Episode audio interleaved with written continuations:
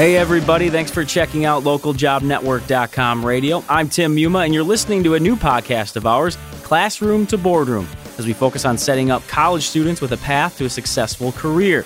Now, for many, that's going to entail trying to figure out what it is actually like within their chosen profession. Things like the daily happenings, corporate culture, and so on. Now, today we're going to speak with James Tarbox, Executive Director of the Career Services Department at San Diego State University, and he's going to give us some insight into effective job shadowing and shed some light on this endeavor as a whole. James, thanks for joining the show today. Thank you for having me. Well, I wanted to start off just by asking simply for those who might not be aware, how would you define job shadowing and why would college students want to do this prior to finding out what they want to do?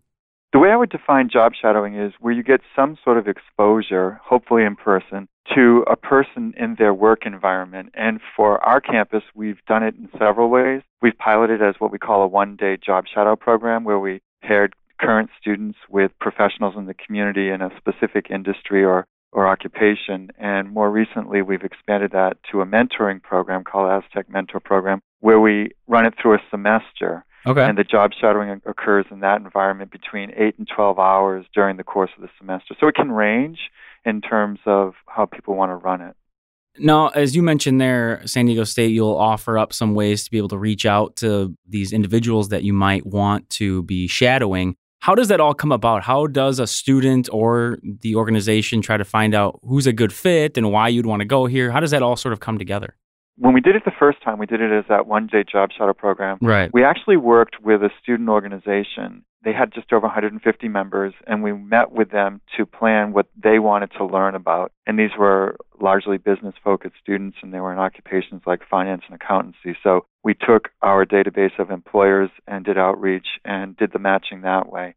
We've become much more sophisticated now, and the Aztec Mentor Program got its name because we are the Aztecs and we work with the Alumni Association here on campus. And we actually now have a database of just over 500 alumni that we work with every semester to pair with students. And the student needs are determined by filling out a survey that they work with our office on. So there's a, a much more complicated or involved process so that we can get a better sense of what would be a successful match between the students and the alumni that we're pairing with them with. And I think that's great to let people know. And of course, at most colleges, universities, you are going to have a career services center where hopefully you can help out in that regard and find that perfect match. So I think that is really awesome. Now, I want to get into actually being able to prepare and when you're going into the situation, whether it is the one day item or possibly, as you said, eight to 12 hours in a semester, however it might be set up at each individual place. What sort of things should a student be doing to prepare for that day or for those days so that they really do get the most out of that opportunity? What I would say is the student really needs to understand what do they want to learn. And as you said before, many career centers have, you know, resources for students. So if a student's going to University X, they should look on their career center website and see if they have a PDF or a handout for informational interviewing. Hmm. And I would use that as my basis for understanding the best questions to ask because you want to be prepared. You don't want to waste someone's time. Right. I would have like five questions or five things that the student would want to experience. So it might be, you know, these are great questions. How did you get into the occupation that you're currently in? So you could ask the person when you're on site, how did you get involved? Is it possible while I'm job shadowing you to be involved in a meeting of you and your colleagues so that I can learn what sorts of things get discussed? Would you give me an overview of the organization based on, you know, if I've already done some research, I understand, for example, that you're the local affiliate of a multinational corporation, so I want to learn more about that. Right. And I think what students will find is the more guidance they seek, the better the interaction will be. So they could say to the person, in essence, I'm a major in X, like I'm a communications major, and I'm here today because I'd really like to learn your thoughts on what I could do to best prepare for this career. Doing the basic questions, and again, the informational interview guide would be the way that I would start. Let's jump into the actual day or days that you might be there. And you mentioned obviously you'll have maybe some of these questions you want to ask. But in terms of observing what's going on and really getting a sense for that position or maybe that profession as a whole, what sort of things should that student be focusing on and really taking in so that, again, it is a worthwhile experience? I will answer that question, but I want to mention a couple of things. Sure. First off, make sure you dress professionally. Mm-hmm. Second, bring some sort of portfolio, I know it sounds old fashioned because you want to have your cell phone, but really what you want to have is your cell phone on mute and in your pocket or out of the way so that you really focus on what that person is doing for you as opposed to checking your text. And what you would do is when you get there, say to the person, I am observing and I'd really like to be able to remember what I'm observing. Do you mind if I take notes? Okay. That's much less threatening to, than to say, I'm going to record this on my, my cell phone. So, right. yeah, I would say ask to take notes. And then I would have in that leather portfolio with a, a pad of paper that's inserted into it a series of questions or topics like we talked about earlier. So I want to know what this person's role is. I want to understand what department they are in and how that functions in the larger organization. I really want to know how I can prepare myself for this career. If you bring a copy of your resume, maybe reserve about 10 minutes at the end for that person to look at your resume and give you some feedback. Nice. So, those are the sorts of things that I'd really want the person to run through the day of the event. Right. As I mentioned off the top, you know, you're obviously looking to see what skills are involved and interactions with people. Is there anything that really you would say hey, try to pick up on this because you're never going to get this chance again? You're not going to see this in a classroom that someone could observe when they're job shadowing. The opportunity you're not going to have again is the opportunity to build a professional relationship with this particular individual. Hmm. So keep all distractions aside, like I said, the cell phone, anything that is not allowing you to focus on that time with that person.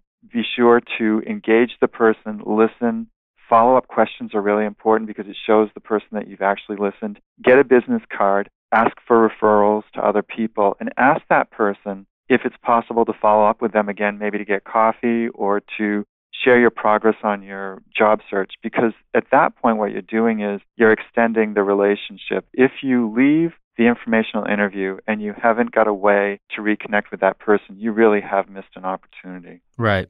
Do you have any tips for individuals who might be a little I don't want to say shy, but more reserved when it comes to that, uneasy. Is there any way you could help them get past that a little bit? And you know, some people do have a, a, more you know developed preference for introversion in terms of they may need to think things through. So for these people, in prepping, it would be really important for them to be comfortable with the questions that they're asking. Mm-hmm. And then I would say the other piece of it is is that go to the level that you're most comfortable at. And what I mean by that is that you don't have to be a salesperson going into these. It's just a conversation with an individual. And when you think about it, if you've prepared and you're willing to kind of be methodic in terms of the process, people typically will respond in kind. So yeah, I would say for the, the people who are more a bit more introverted is know what you want to ask, slow the pace down, hmm. and don't put the pressure of selling yourself on yourself you know, that will happen naturally, I believe, through the course of the conversation. And, and, you know, just in case you hit one of those situations where a person's having a bad day or they themselves are rushed, you know, you always have the option to say to the person, gosh, you know, it looks to me like this might not be a good time. Do you think we could reschedule and give that person the out? Right. Um, and then finally, I would never personalize how a person is treating you. And what I mean by that is, again, that person may be having a bad day they may be under a lot of pressure themselves and they're not meaning to be rude to you, but they may perhaps be. So don't get hurt. Just create a new opportunity from it. Definitely some good advice there, and uh, something that you'll have to take into the real world when you're working on a daily basis with people as well, I'm sure. Is there anything that the student should expect possibly to be asked about? They absolutely should. I would hope that if I was invited to do a job shadow with a person at a firm, that I had done my research because the first question out of the person's the person that you're doing the job shadow mouth may be, have you checked our website? Mm-hmm. Have you done some research on us?